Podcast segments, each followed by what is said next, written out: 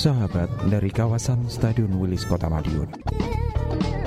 Masih bersama 93 FM LPPL Radio Suara Madiun.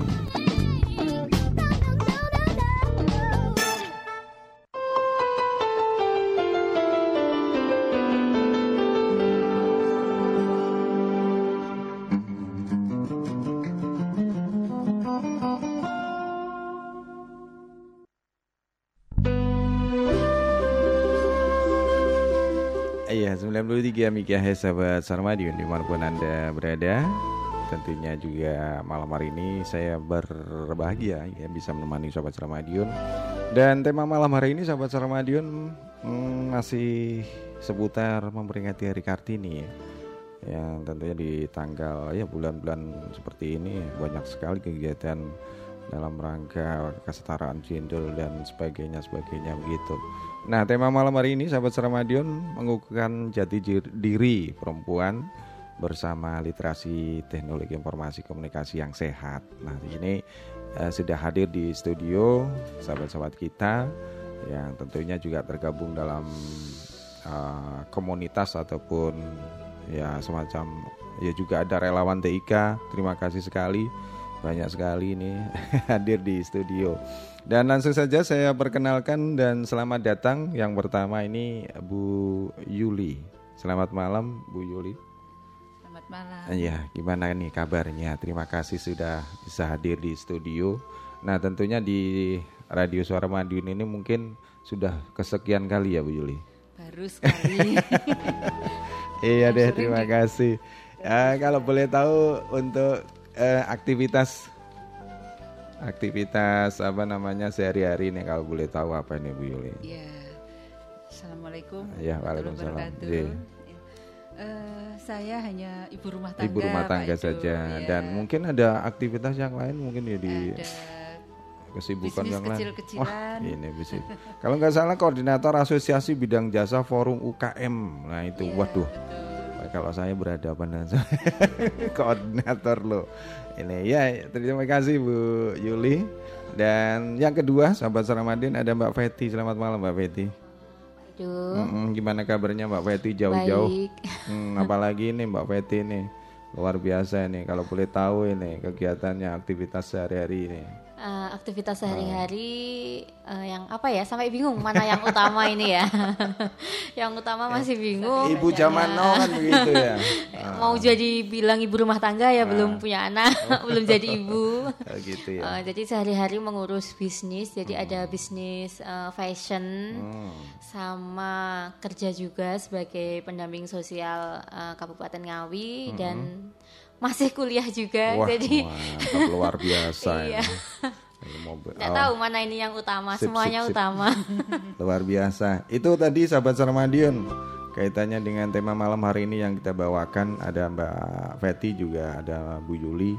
Nah ini nanti seputar apa namanya jati diri ya, jati diri perempuan dalam rangka menghadapi mungkin era literasi digital gitu ya. Baik. Langsung saja mungkin kita awali ini obrolan santai saja nggih Bu Yuli sama Mbak Weti. Terus terang saya sendiri juga di apa ya aktivitas dari perempuan ini saya sendiri juga apa sangat mengapresiasi karena di dalam perkembangan dari tahun ke tahun ini memang luar biasa untuk memperjuangkan apa namanya persamaan gender kalau nggak salah ya seperti itu. Nah ini Bu Yuli kalau boleh saya tahu apa sih yang sebenarnya yang ingin dicapai atau diperoleh oleh perempuan pada umumnya untuk memperjuangkan seperti ini di era apa Kartini zaman now gitu. Oh nggak Bu Yuli, silakan. Terima kasih. Saya akan sedikit bercerita dulu bagaimana awal mulanya saya bisa masuk dalam komunitas berbagi bersama berkembang. Di mana komunitas ini menjadi wadah UMKM Madiun untuk memperkenalkan ini loh UKM Madiun, ini loh produknya gitu. Nah, ternyata di dalam wadah kami itu 80% atau mungkin hampir 90 itu ibu-ibu semua. Nah itu dia. Bapak-bapaknya hanya sebagian. Dan alhamdulillah iya. Rupanya kiprah ibu-ibu ini kita mulai dari berdiri itu tahun berapa ya? 2015. Sampai ke sini ini banyak memberikan hasil, memberikan warna UKM kita. Di situ makin muncul ibu-ibu dari berbagai macam kreativitas karya. Inovasi. Nah, di sini di akhirnya kita masukkan dalam satu wadah asosiasi. Di situ di BBB itu ada 10 asosiasi. Oh, 10 ya. Asosiasi. Apa 10 saja? Asosiasi itu 8 itu semuanya koordinatornya ibu-ibu. Namun yeah. untuk ketua, untuk ibu-ibu belum bisa. Oh gitu. Iya. Belum berani Pak, bukan belum bisa. Belum berani, ada rasa apa ya? Ada rasa minder, apalagi ini yang berhubungan dengan digital. Itu kelemahan kita ibu-ibu rumah tangga kan di situ. Yeah, yeah, pengetahuannya yeah. Tentang digital teknologi. Itu minim gitu ya. Ya, ya. Nah, mengenai asosiasinya di sini ada mamin, batik, handicraft, bordir lukis atau biasanya disingkat borkis, kemudian asosiasi jasa dan keagenan, kebetulan saya sendiri yang jadi koordinatornya. Yeah. Kemudian ada salon, mebel, sablon, hidroponik dan konveksi. Dari 10 ini 2 mebel dan hidroponik yang belum bisa dipegang oleh ibu-ibu atau perempuan ya. Ini mungkin, nah ini Mbak Fetty salah satu dari anggota kami di dalam asosiasi ini. Mbak Fetty ini yang sudah berkarya. Okay. Nyambung aja Mbak Fetty ini, kalau Mbak Fetty melihat dari kiprah dari perempuan yang tergabung dalam asosiasi tadi yang disampaikan oleh Mbak Yuli, apa sih sebenarnya yang ingin diperjuangkan gitu? Kalau menyambung dari pertanyaan tadi, apa yang ingin diperjuangkan sebenarnya kalau kita berkomunitas itu biar semangatnya untuk berkreasi, berkreativitas itu terjaga. Kalau jalan sendiri-sendiri kayaknya nemui hambatan sedikit udah langsung loyo gitu. Gitu ya. Jadi kalau berkomunitas kadang share kita bagi ilmu, bagi apa? Mungkin yang lemah di IT seperti yang Ibu Yuli bilang karena banyak teman-teman UKM, ibu-ibu itu yang sudah bukan generasi milenial gitu. Betul. Ya. Seperti penyiarnya juga sebenarnya.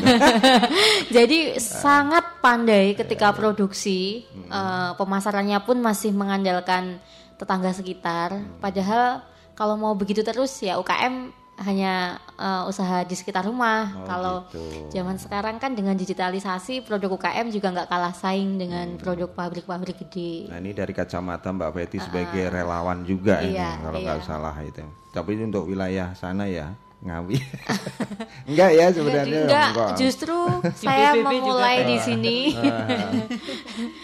Jadi kalau di Ngawi iklimnya karena geografisnya masih terpisah-pisah kecamatan jauh, agak susah. Kalau Madiun kebetulan 3 kecamatan yang berdekatan dan kota, akses teknologi lebih mudah. Jadi perkembangannya lebih cepat kota Madiun. Ya. Oke, mungkin lagi nyambung untuk Mbak Bu Juli kaitannya dengan ini tadi asosiasi selama ini mungkin seberapa apa manfaat dari asosiasi ini terbentuk ya. Apa manfaat yang dirasakan oleh UKM-UKM yang selama ini sudah tergabung dalam asosiasi itu?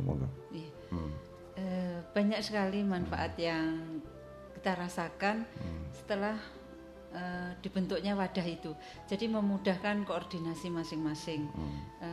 Seperti misalnya kalau ada pelatihan, misalnya dari dinas sering ada pelatihan misalnya untuk mamin. Nah, kita tinggal ambil dari ibu-ibu mamin ini siapa aja yang mau ikut, yang akan siap untuk dibimbing dari masing-masing sub tadi ya. Iya. Oh. Jadi setiap asosiasi itu selama ini sudah banyak ininya kegiatannya Pak Edo. Ya di sini kami sangat mengakui campur tangan dari teman-teman RTK. Tanpa beliau-beliau ini kita nggak akan go gitu. Gitu ya. Boomingnya apa ya istilahnya itu yang bisa memunculkan kita sehingga bisa go kemana-mana ini teman-teman RTIK ini. Luar biasa. Teman-teman ini juga yang mengajari kami bagaimana online, itu bagaimana semua ilmu-ilmu dari teman-teman ini sudah banyak manfaatnya bagi kami. Ya gitu ya. Oke. Berarti ini dari sisi apa jenis-jenis pelatihan kaitannya dengan era digital ini tentunya UKM ini sudah tersentuh oleh relawan TK. Apakah Bu Juli juga hanya mengandalkan dari pembinaan dinas ya untuk dinas. Pengembangan dari di asosiasi ini sih sendiri selama ini? Enggak sepenuhnya. Jadi, ya. Ada event-event yang kita mandiri juga, bahkan teman-teman juga udah sampai ke provinsi, ikut event-event di provinsi itu. Tapi semakin kesini, alhamdulillah dinas semakin mensupport. Seperti kita ada event di tingkat provinsi sampai ke nasional juga, ke Jakarta juga ada teman-teman. Cuman ini loh sebetulnya merupakan suatu keluhan. Iya, keluhannya ya? Apa ini? Kalau teman-teman SDM-nya kan dari teman-teman RTIK. Nah sekarang fasilitasnya untuk ke situ itu sarana prasarannya itu loh Pak Edo. Ya mungkin nggak hanya dari dinas perdagangan, mungkin dari Kominfo bisa membantu. Insya Allah. Kita catat ini. Mudah-mudahan ini Bapak Wali Kota juga berserta perangkatnya. Ini memang terus terang saja ini jujur. Jadi kantor dinas Kominfo sendiri kan masih belum permanen ya, ditunggu saja. Kita juga sudah mendapatkan kepastian kalau kita mau akan tempat kantor yang tersendiri dengan luasan yang luar biasa. Kita sudah siapkan itu Bu. Sudah.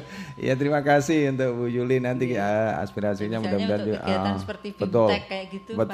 Ya. Nanti kita akan menyiapkan semacam telecenter kalau nggak salah itu untuk dimanfaatkan oleh masyarakat umum. Nah ini mungkin tempatnya di Insya Allah ya ini kalau nggak ada perubahan di Jalan Perintis. Kemerdekaan kalau nggak salah ini. Mudah-mudahan ini kita doa bersama. Mbak Peti ini kaitannya dengan bentuk-bentuk pelatihan yang selama ini dilakukan untuk memacu ibu-ibu atau kaum perempuan di dalam usahanya mengembangkan di era digital yang sudah ditempuh mungkin dalam artian kemandirian atau mungkin bisa share dengan seorang vendor dan sebagainya, bagaimana yang dilakukan? Selama ini kita kenalan dengan teman-teman forum UMKM BBB itu 2016 melalui program 1 Juta Domain. Kebetulan itu kan juga programnya Kementerian Kominfo pusat. Jadi dari situ akhirnya kita tergali nih untuk domain website dari 180-an yang memperbarui cuma 3. Ya, jadi memang masih jauh karena saya akui memang mengelola website itu sulit. Iya. Makanya akhirnya kita setelah mengetahui teman-teman UKM maunya apa, kita mulai dulu dari yang sosial media, yang semua toolnya itu mudah. Jadi kalau ada bazar atau ada acara kumpul-kumpul itu kita sisipkan sedikit-sedikit belajar.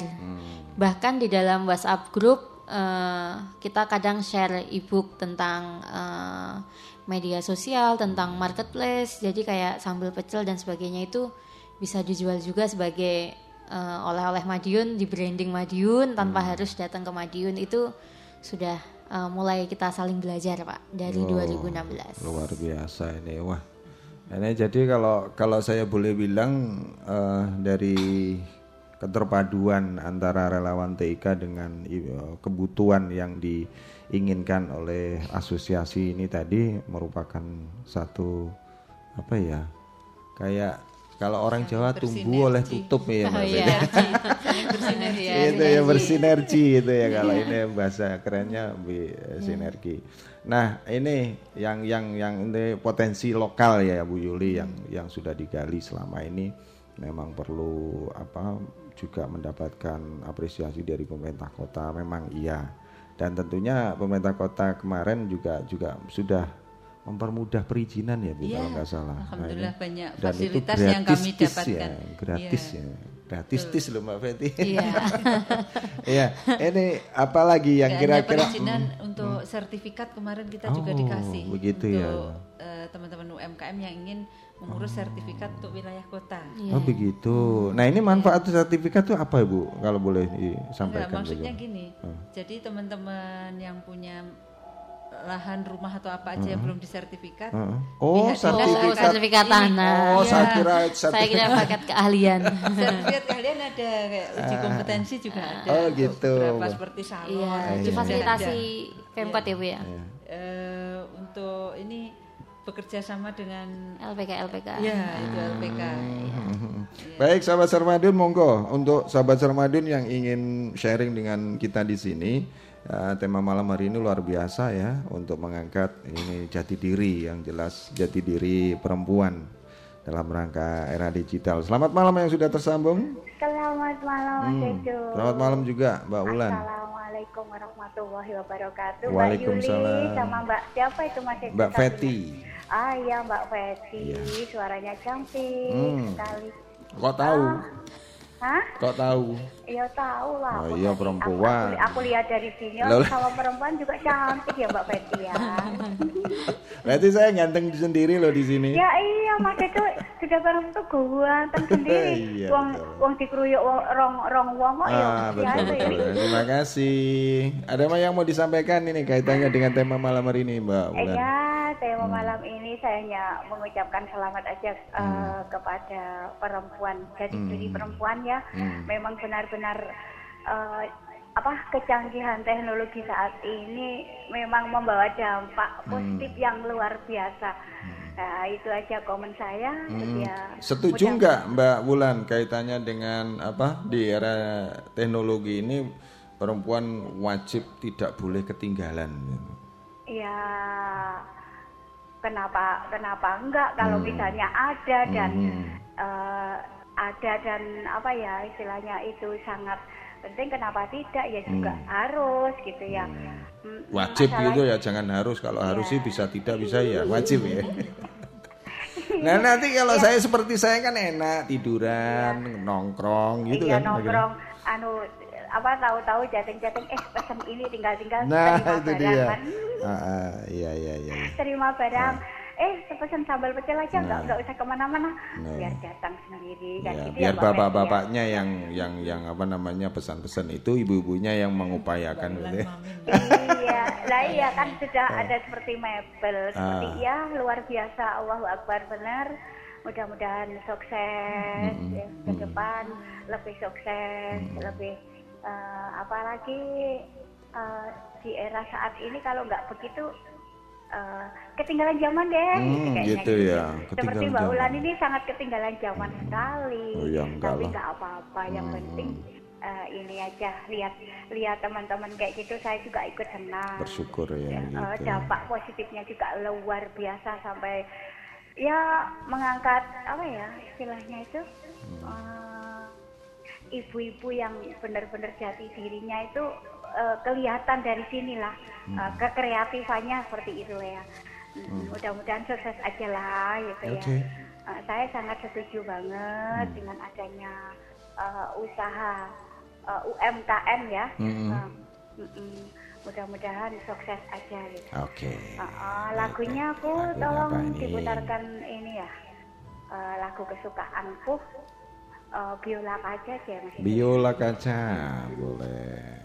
Kaca itu kan mengingatkan mengingatkan ketika masih yang main biolanya belum meninggal itu seperti Idris, Bapak Idris itu kan pemain biola kan juga sudah meninggal, itu biolanya juga luar biasa. Baik, terima kasih Mbak Bulan. Salamnya buat semuanya aja, yuk naik. Ini Mbak Weti sama Mbak Yuli ditemenin sampai jam 9 nanti biar seneng kenal sama sahabat-sahabat Suara Madiun semuanya. Oke deh. Gitu aja, makasih sama-sama. Buat Mas Edo, selamat bertugas. Hingga tuntas, sukses senantiasa menyertai Mas Edo, Mbak Yuli, Mbak Feti, sekeluarga. Makasih waktunya ya Mas. Assalamualaikum warahmatullahi wabarakatuh. Waalaikumsalam warahmatullahi wabarakatuh. Ada Mbak Bulan, sahabat kita yang rutin ya, secara rutin memang beliau apresiasi sekali di program-program acara Radio Suara Madiun. Selamat malam yang sudah tersambung. Halo malam. Oh, selamat malam ini. Nah, ini Bu Yuli sama Bapak itu jangan kaget ini bledek yang masuk. Pak Alek apa Pak Bledek? Ya, terserah lah. Kalau malam Pak Alek ini. Iya. Mau nggak apa yang mau disampaikan? Yang mau saya sampaikan, saya menyorotinya karena ini adalah suatu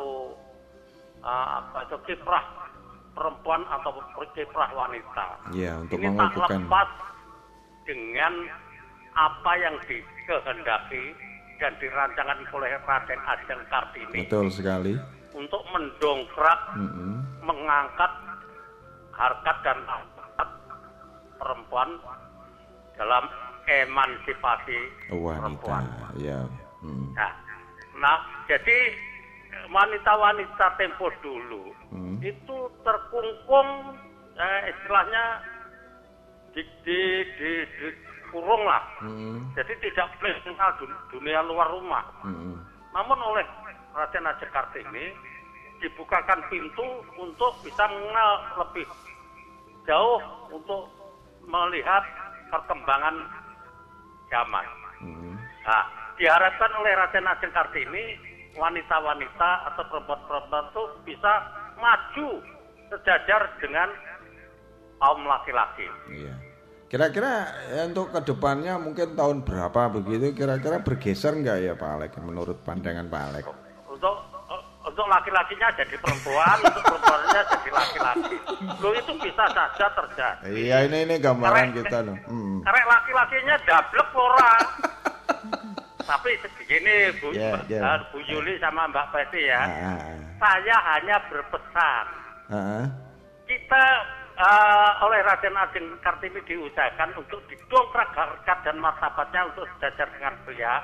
Namun jangan lupa, jangan lupa kewajiban sebagai wanita mempunyai kodrat. Oh betul. Ya, jangan melupakan kodratnya.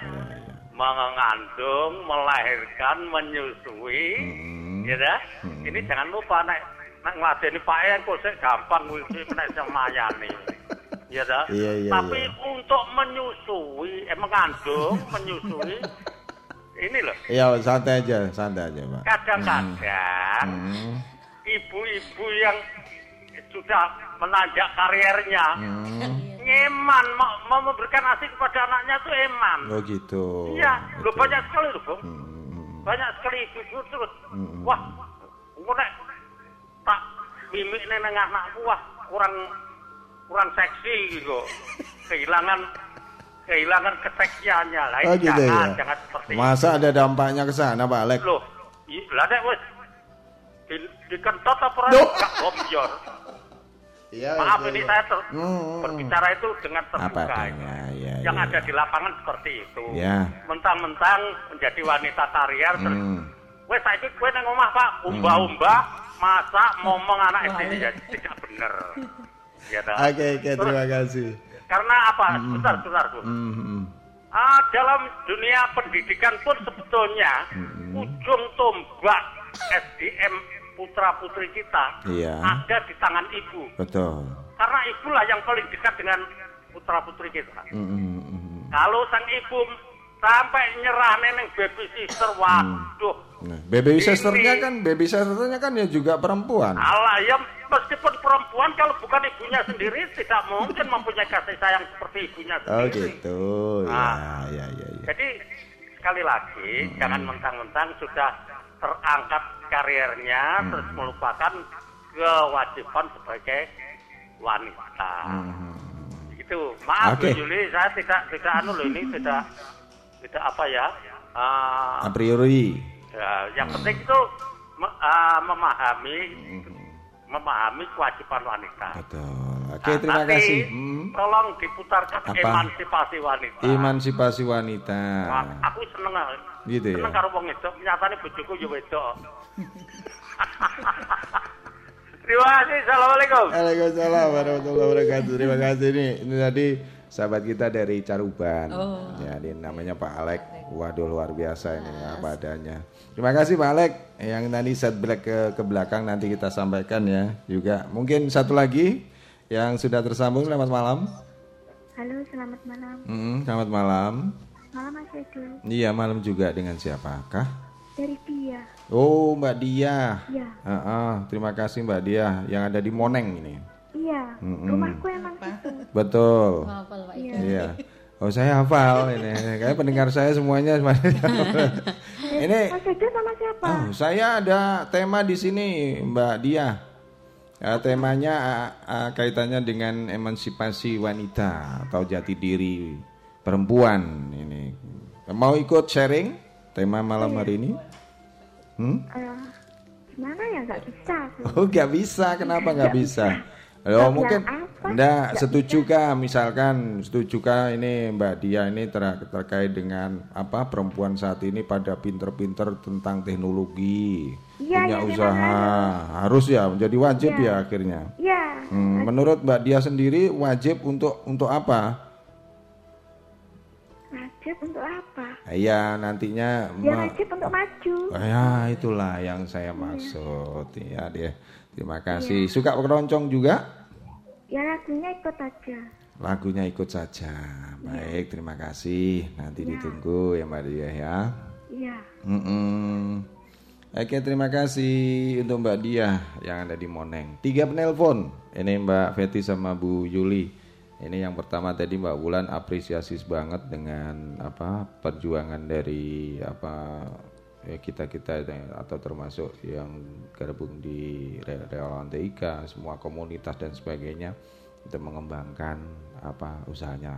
Kemudian setback ke belakang kaitannya dengan Pak Alek ini tadi luar biasa mengingatkan kita. Ini secara umum saja, monggo ditanggapi. Kaitannya dengan Mbak Wulan juga Pak Alek tadi. Dari Bu Yuli dulu, monggo silakan. Terima kasih pada Mbak Wulan, Pak Alex dan Mbak Diah. Ini saya jadikan satu saja. Oh, ya, intinya di sini beliau-beliau ini mengingatkan pada kita bahwa harkat dan martabat wanita inilah yang harus kita junjung. Ya. Nah, di sini berkaitan dengan apa yang sudah disampaikan terutama oleh Pak Alek tadi, jangan lupa kewajiban kita sebagai kodrat kita sebagai seorang perempuan, wanita, sebagai seorang ibu, sebagai seorang istri. Ya. Saya sedikit bercerita ya Pak Edo, latar belakang saya. Saya sebetulnya lulusan dari IKIP Negeri Malang, dari jurusan pendidikan dunia usaha. Nah, tidak jauh dari dunia yang sekarang pendidikan saya hadapi.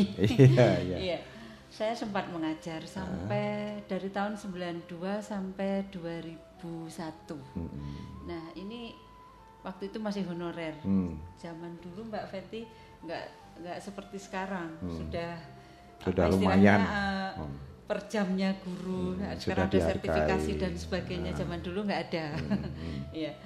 Nah, bukan masalah itu, tapi karena ya seperti yang dikatakan Pak Alex tadi, suami saya pindah tugas dan saya kembalinya ke kodrat itu tadi. Suami saya bilang kamu harus ikut. Nah, mau nggak mau kita sebagai istri ya mengesampingkan keinginan pribadi untuk berkarir ya Pak Edo. Akhirnya saya memutuskan ikut dan sampai sekarang ijazah saya duduk manis, bubuk manis. Ya, tapi ilmu-ilmunya kan sudah terserap di situ ya Bu, dimanfaatkan. Setelah suami saya selesai tugas, kita kembali ke Indonesia. Ya. Nah, di situ saya berpikir kalau saya mengajar rasa-rasanya sudah nggak laku, banyak yang muda-muda seperti Mbak Feti lebih fresh, lebih up to date, ilmunya juga terutama di bidang teknologi lebih ini. Terus saya berpikir saya pengen usaha. Sebetulnya usaha ini sudah saya lakukan online itu sudah saya lakukan semenjak waktu saya di luar negeri sudah saya lakukan Mbak Feti. Iya. Nah, di sana saya online. Saya melayani teman-teman saya yang di luar negeri. Untuk kepentingan apa? Untuk kepentingan teman-teman di luar negeri itu misalnya saudaranya punya hajat mantu. Nah, dia pengen ngasih kado. Nggak usah dia pulang ke Indonesia, tinggal pesan ke saya kirim ke alamat hajatan. Itu. Kalau boleh tahu sebentar saya potong, untuk di luar negeri di negara mana? Saya di Qatar, Pak. Oh, waduh. Iya. Bagaimana Mbak Feti ya? Qatar ya, waduh. Iya, saya di Qatar. Oh, di sana itu banyak sekali penduduk Indonesia, Pak Edu. Ada 5.000 kakak yang satu perusahaan dengan kami itu. Iya. Nah, saya itu berpikirnya teman-teman ini kalau mau ngasih sesuatu ke saudaranya di Indonesia kan berarti ongkos kalau dikirim dari Qatar. Nah, saya berpikir apa ya yang bisa saya jual? Oh iya, saya join dengan teman-teman saya di Indonesia. Ada spray, ada juga produk fashion, ada tas dari Batam saya ambil itu. Itu saya waktu itu belum kenal Mbak Feti, jadi belum banyak ilmu tentang online itu tadi. Iya. Paling hanya lewat WA gitu ya, SMS gitu. Nah, itu saya ini ke teman-teman semua, alhamdulillah memberi hasil. Mereka senang beli ke saya karena saya menjualnya dengan rupiah. Nah, betul. Dengan rupiah sesuai harga yang ada di sini, harga rupiahnya, jadi nggak memberatkan. Nah, itu setelah pulang dari sana saya kembangkan di sini. Tapi di sini saya belum, kalau mau produksi saya nggak ada ilmunya untuk itu, Pak. Jadi saya banyakkan online. Nah, dari sini, setelah sampai di sini saya diajak teman-teman bergabung di BBB. Kenal Mbak Feti, semakin kenal medsos. Nah, bisa dikembangkan di situ.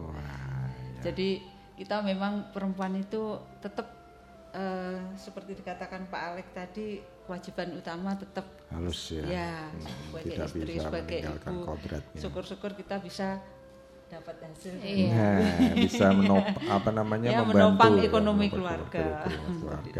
Baik, kalau Mbak Feti, kacamata Mbak Feti sebagai dari sisi teknologi ya, pengembangan teknologi kaitannya dengan usaha-usaha, monggo. Kalau tadi Mbak Atetno, Pak Alex sama siapa satunya? Mbak Wulan, Mbak Diah. Salam kenal buat semuanya. Mbak Retno, Mbak Wulan. Mbak Wulan, terima kasih supportnya untuk perempuan-perempuan ini ya. Anggota juga, nggak tahu. Jadi begini, kalau Pak Alek menyoroti perempuan jangan lupa kodratnya. Justru dengan teknologi, perempuan itu justru bisa menjalankan kewajibannya tanpa meninggalkan rumah, Pak. Nah gitu ya? Iya, jadi kenapa kita ramai mengkampanyekan perempuan wirausaha itu?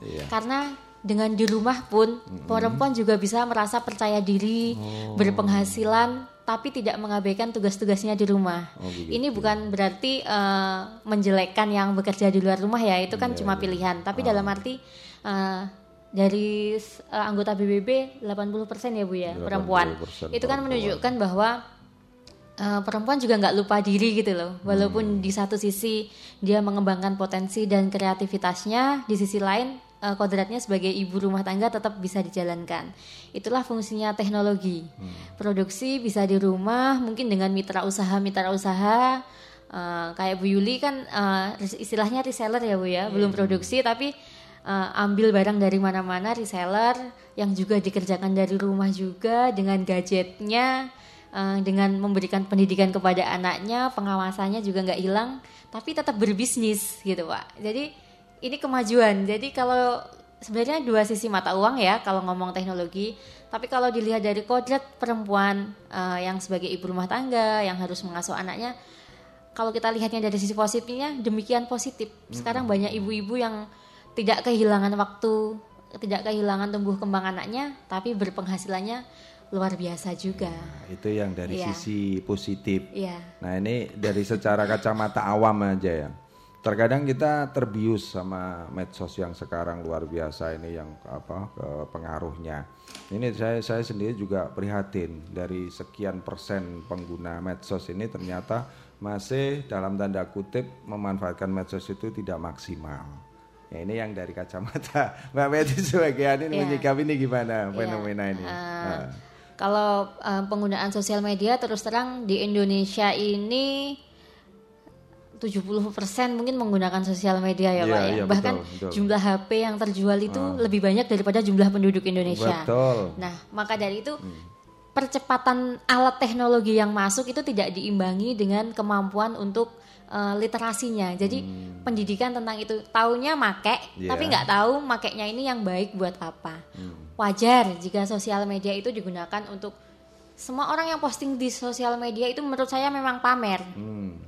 Tapi pamer apa dulu? Ada yang pamer ilmunya, ada yang pamer keluh kesahnya, ada yang pamer kegalauannya, ada yang pamer hartanya. Nah, bagaimana slogan thinking before posting, sharing before saring dulu sebelum sharing itu harus jadi prinsip semua, Pak. Jadi kita pikir dulu nih kalau mau posting, bermanfaat nggak nih buat orang gitu. Itu harus dipikir dulu. Tidak harus menjadi uang, maksudnya tidak harus berjualan. Apapun cerita-cerita sehari-hari, kalau dikemasnya itu untuk menginspirasi itu sah-sah saja gitu. Tapi saat ini kan banyaknya kita gampang terpropaganda nih Pak nih. Betul. Berita. Zamannya hoax nih. Iya, zaman kita kalau kita ngomongin hoax ya Pak ya. Itu dari anak SD sama ibunya sudah dikasih HP sampai orang tua itu tidak lepas dari pengaruh hoax. Dari anak SD, SMP atau yang mulai puber kenal cinta itu dideketi lewat sosmed terus mau ketemuan, terus hilang itu udah banyak sekali. Mau ngomong lebih jauh yang enggak kelihatan, pedofil online. Nah. Itu dia sudah. Ya, itu merasuki. Jadi sebenarnya karena pengawasan dari HP, orang tua juga kan nggak bisa ngecek tuh HP-nya karena lebih pinter anaknya, Pak. Betul. Lebih pinter anaknya, kemudian nggak bisa ngawasi. Maka ini sebenarnya tantangan orang tua juga ya, Bu Yulia. Iya. Ini bagaimana Kominfo sebenarnya kalau pelajaran TIK ya Pak ya, zaman dulu kan sekarang dihapus. Kalau zaman dulu TIK itu mungkin cuma untuk belajar Microsoft gitu ya. Coba kalau sekarang itu dijadikan muatan lokal juga tetap, tapi temanya tentang literasi digital. Itu kalau anak-anak itu how to mengoperasikan itu mudah. Sudah bisa semua ya Pak, karena mereka terlahir dengan gempuran teknologi. Tapi bagaimana menggunakan itu dengan baik dan benar, itu yang perlu dikasih petunjuk. Kalau cuma belajar ngetik bisa semua. Yang gurunya kalah gitu loh. Iya nih. Iya. Mungkin Bu Yuli bisa menambahkan ini kaitannya dengan wah luar biasa, saya sendiri sampai bingung ini saya. Bu Yuli, kaitannya dengan asosiasi ini, kegiatan asosiasi ini, peningkatan dari anggota terutama ya, tadi sudah disampaikan beberapa. Mungkin ada maksud untuk pengembangan dari asosiasi masing-masing jasa ya, katakanlah seperti itu. Selama ini sampai seberapa jauh Bu perkembangannya ketika relawan TIK ini juga sudah masuk, kemudian dari dinas OPD juga mensupport itu bagaimana khususnya untuk menopang kehidupan dari keluarga. Monggo disampaikan. Terima kasih. Perkembangan UMKM dari masing-masing asosiasi itu sudah sangat ini sekali, kelihatan sekali Pak Edo. Jadi banyak sekali sekarang ini, terutama ya itu tadi kembalinya ke teknologi dari bidang digital RTK tadi. Ya teman-teman sudah mulai produknya sudah mulai banyak dikenal. Terus juga kita sekarang punya galeri. Galeri ini yang disupport dari dinas.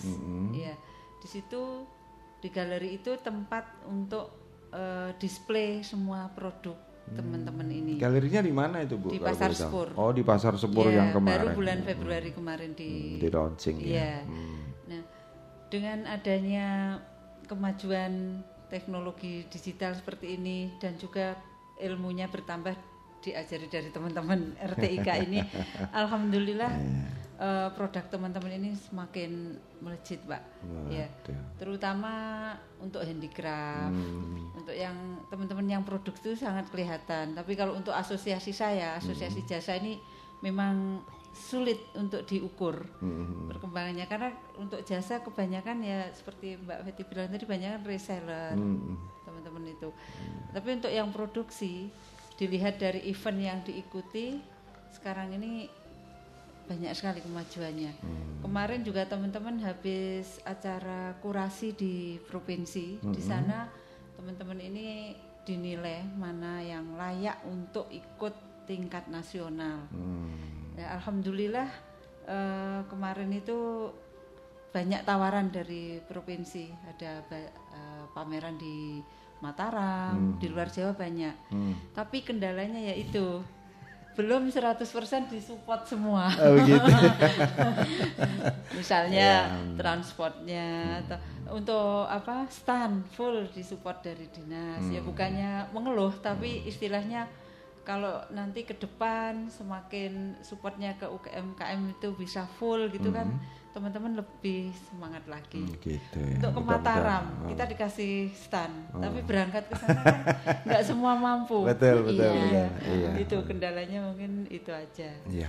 Perkembangannya banyak sekali. Oke, terima kasih. Iya. Baik, sahabat Sarmadion, monggo loh yang ingin sharing di sini di 461817. Tapi kita break ya untuk beberapa lagu. Nanti saya akan kembali lagi di sesi berikutnya. Ya, jangan kemana-mana, tetap di 93 MHz. Saya hadirkan beberapa lagu yang sudah di request. Ada Bioleh Kaca dan seterusnya. Selamat malam, selamat mendengarkan.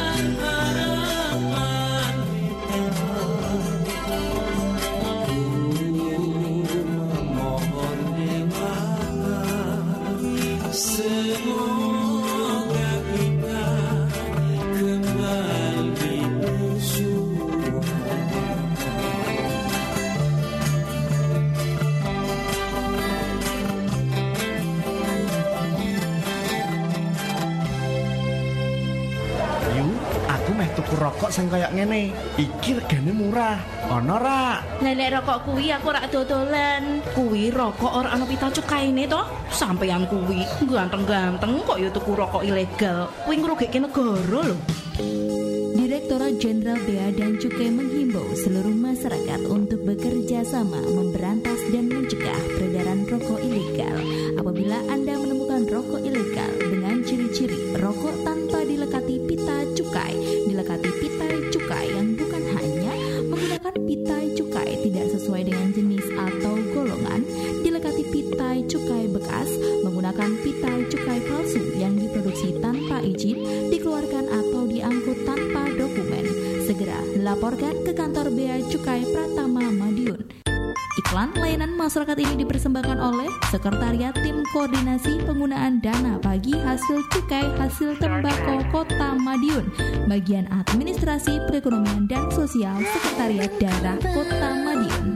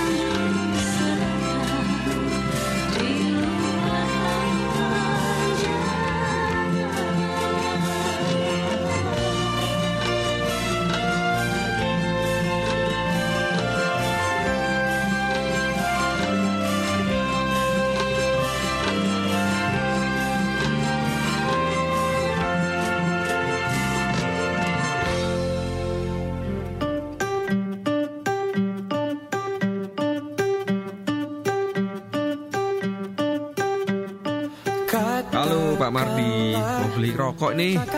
Mau beli rokok yang apa ini Mas? Ya kayak biasanya yang aku biasa beli.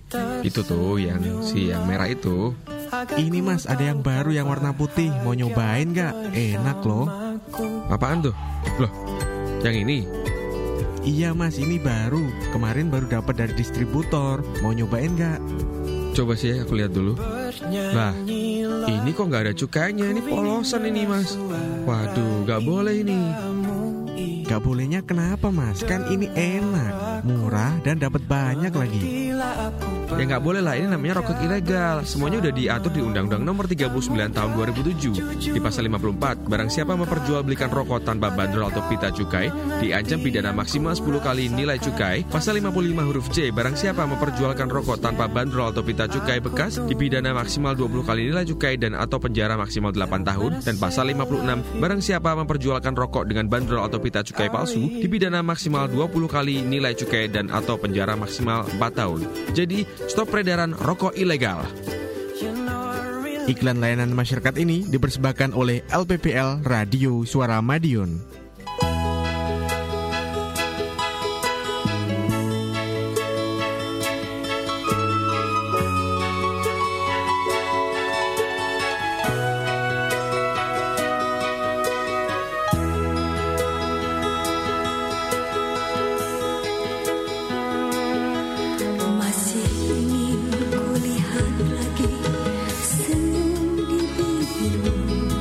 Simpatiku pada diri.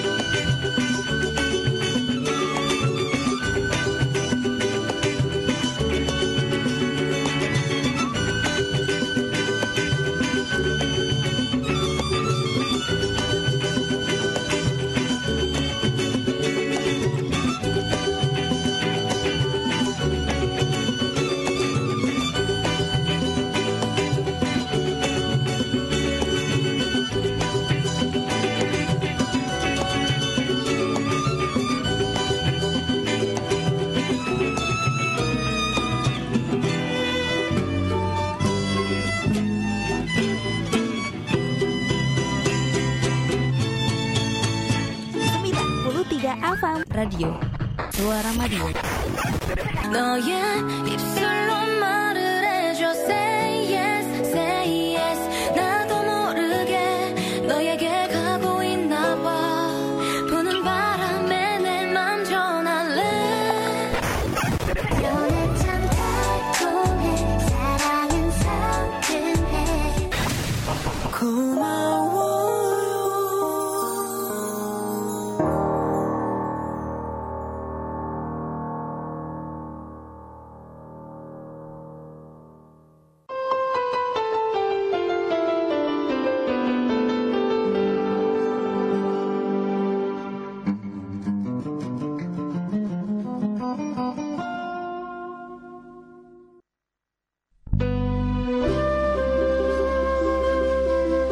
Ya, 93 MHz sahabat Suara Madiun dimanapun Anda berada.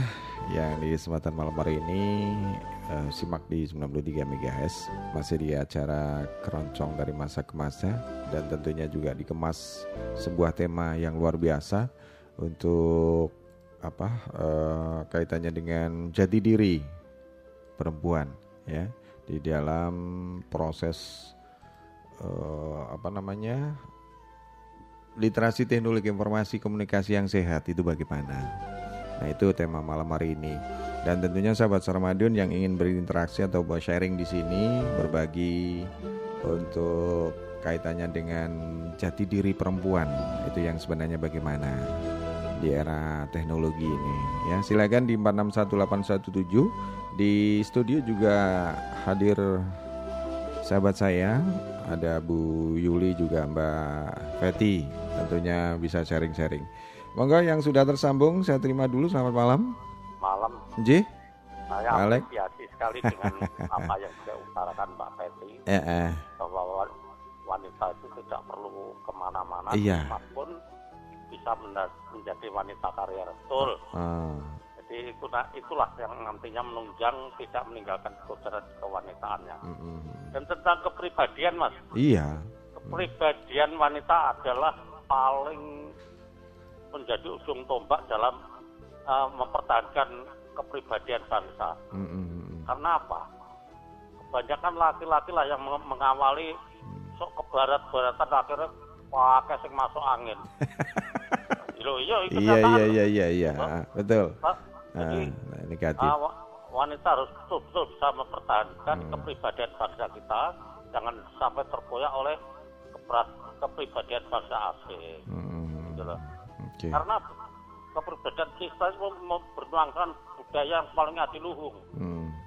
Jangan sampai tergerogoti dan tergerus oleh budaya bangsa. Itulah. Yeah. Itu Bu Yuli dan Mbak Feti. Iya.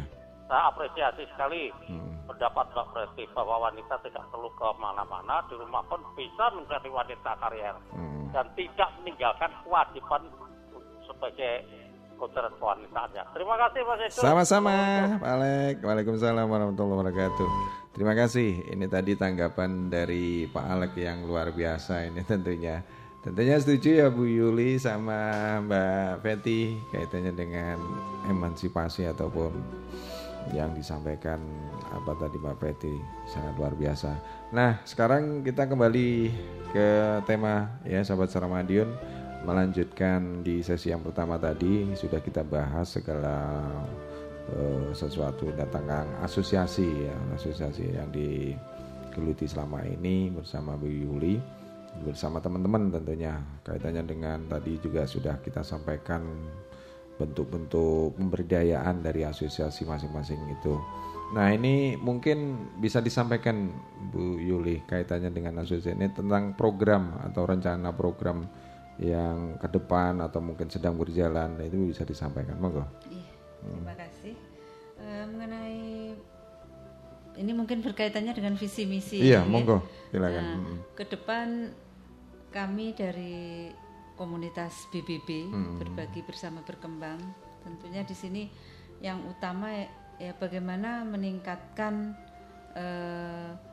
mulai dari produksi sampai ke pemasarannya bisa semakin berkembang, bisa semakin istilahnya bisa go UKM-UKM ini bagaimana meningkatkan produktivitas, membuka peluang untuk peluang ekonomi ini semakin meningkat, bermanfaat bagi masyarakat juga.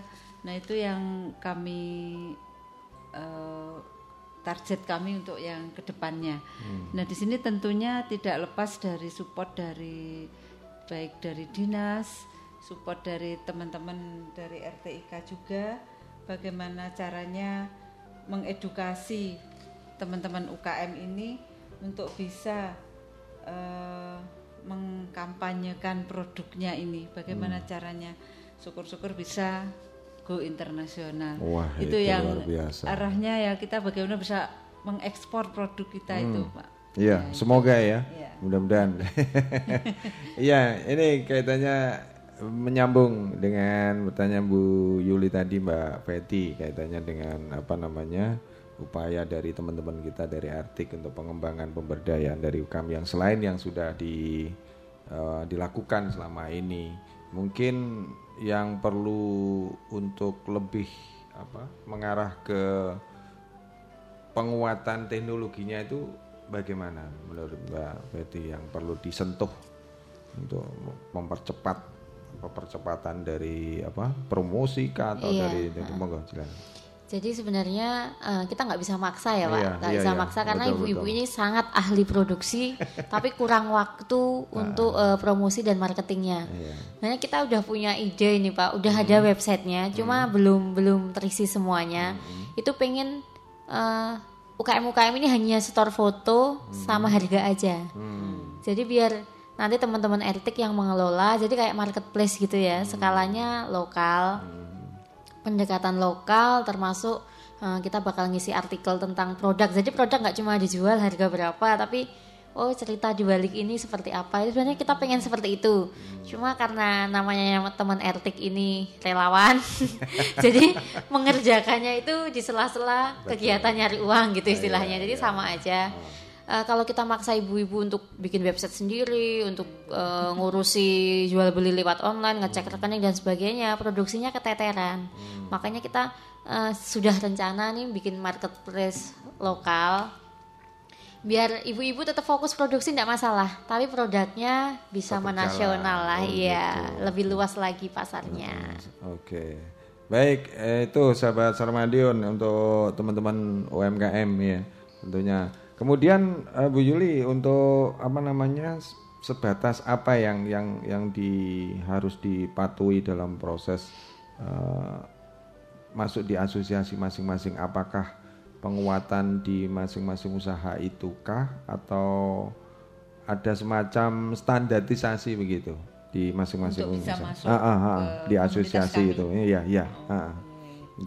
Kalau sebetulnya kita ini tidak ada persyaratan khusus untuk bisa masuk. Ya, pertama punya usaha itu yang jelas. Pasti. Pasti ya. Punya usaha, punya niat atau suatu misi bisa membantu program kami. Jadi jangan sampai masuknya teman-teman ini bisa istilahnya dalam persaingan yang sehat, tidak saling menjatuhkan. Nah itu yang kita tekankan di situ. Oh ya, ada satu hal lagi tadi yang saya dipesankan oleh Bapak Ketua BBB Bapak Budi, bahwasanya kita punya tempat galeri yang sudah saya sampaikan itu. Disitulah masyarakat kalau pengen tahu apa saja atau yang dihasilkan oleh teman-teman BBB itu ada di galeri kami. Di sana itu di Jalan Pahlawan ya, tepatnya di Pasar Sepur. Pasar Sepur kios nomor 4. Kios nomor 4. Ya. Nanti di situ banyak produk-produk yang mungkin hanya sampelnya. Nanti untuk misalnya mau order lebih banyak bisa melalui online-nya. Ya. Nah saya tadi menanggapi Mbak Fetty yang ingin membuatkan seperti itu, itu sangat bagus sekali kalau bisa. Jadi kita seperti punya lapak tersendiri ya, kita punya biasa. Kita punya kayak saya pernah dengar di Banyuwangi itu ada online mart atau UKM yang online itu ada. Jadi di situ itu seperti mallnya, seperti mall. Nah kapan kita bisa seperti itu ya Mbak Betty. Kan sekarang kita galerinya sudah ada, tinggal gimana teman-teman ini memfasilitasi secara teknologinya kita, secara teknologi. Memang betul kalau seperti saya disuruh mikir membuat website ya kayak gitu pusing. Pengennya tinggal tahu jadi pakai. Gitu, tantangan juga ini untuk RTK ya. Iya, kita rekrutmen lagi mahasiswa-mahasiswa ini nanti biar bantu biar percepatan. Ya memang kalau nggak salah RTK ini sendiri juga apa namanya dari kalangan mahasiswa juga ya, Mbak Betty ya. Jadi bukan dari apa semacam asal bisa memegang apa komputer kan seperti itu. Memang ini diharapkan yang berkualitas kalian masuk di situ ya hasilnya mungkin bisa maksimal gitu. Ya.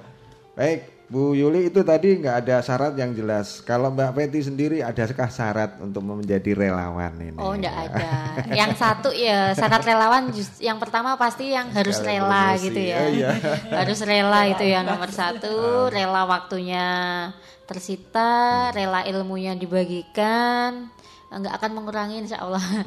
Jadi yang penting paling enggak 17 tahun lah ya Pak. Udah 17 tahun enggak harus yang pinter komputer secara teknis. Misalnya dia taunya tentang literasinya atau tentang online-nya, marketing online. Enggak masalah, kita terbuka untuk siapapun. Bukan yang di RTK itu yang pinter-pinter gitu, enggak. Ya. Sama-sama belajar ya. Iya, karena di situ juga ada ahli desain, ada YouTubers, ada yang akademisi, beberapa dosen juga tergabung, teman-teman mahasiswa, anak SMA. Jadi kita bertukar ilmu di situ, saling melengkapi. Bisanya apa, temennya diajarin.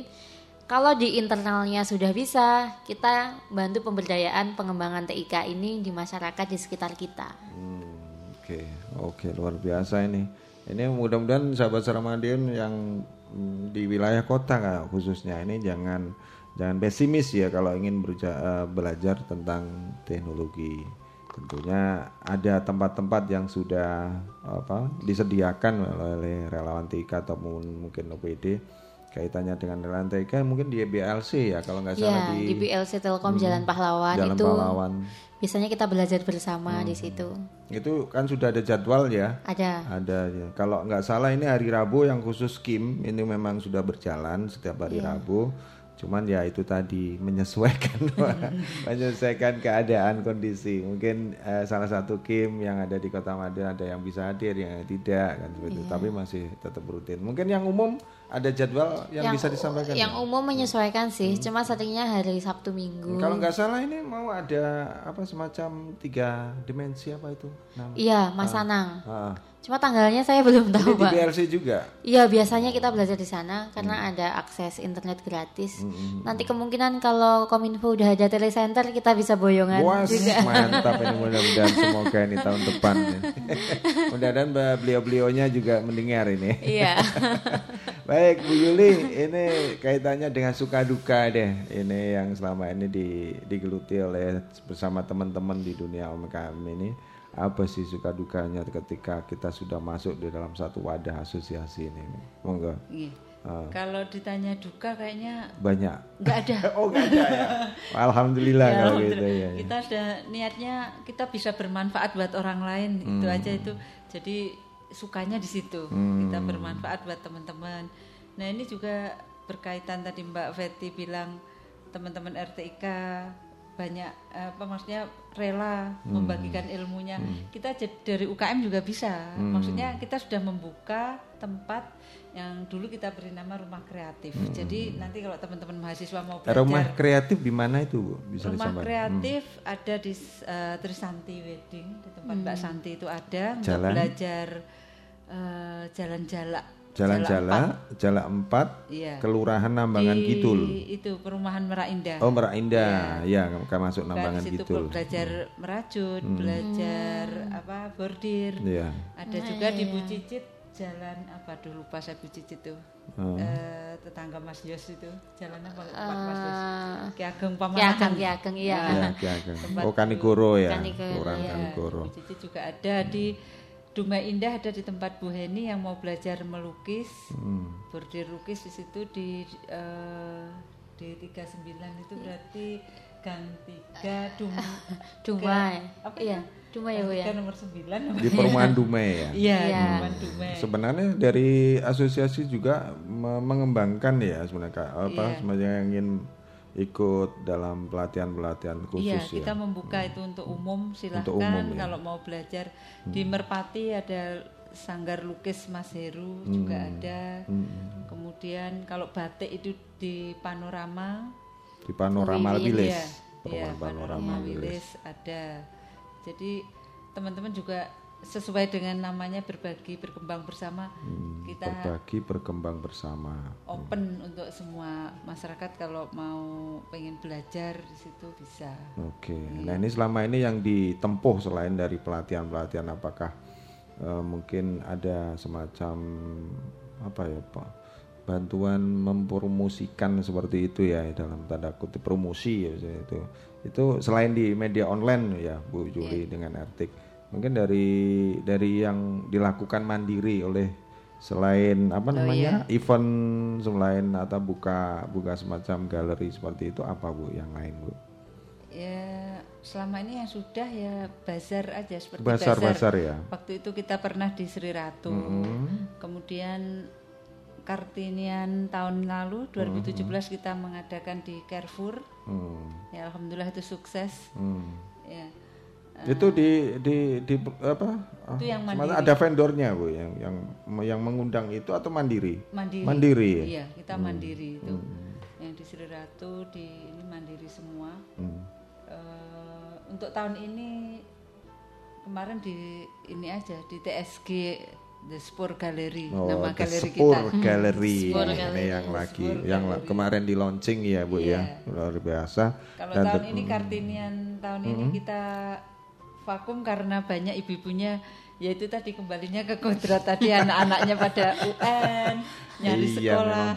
Memang yang utama kan itu.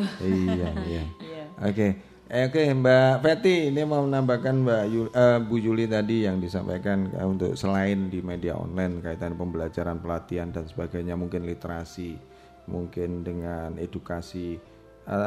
Yang skala kecil yang mungkin dari perasosiasi ini juga pernah dilakukan dari teman-teman juga. Jadi teman-teman TIK ke asosiasi jasa masing-masing.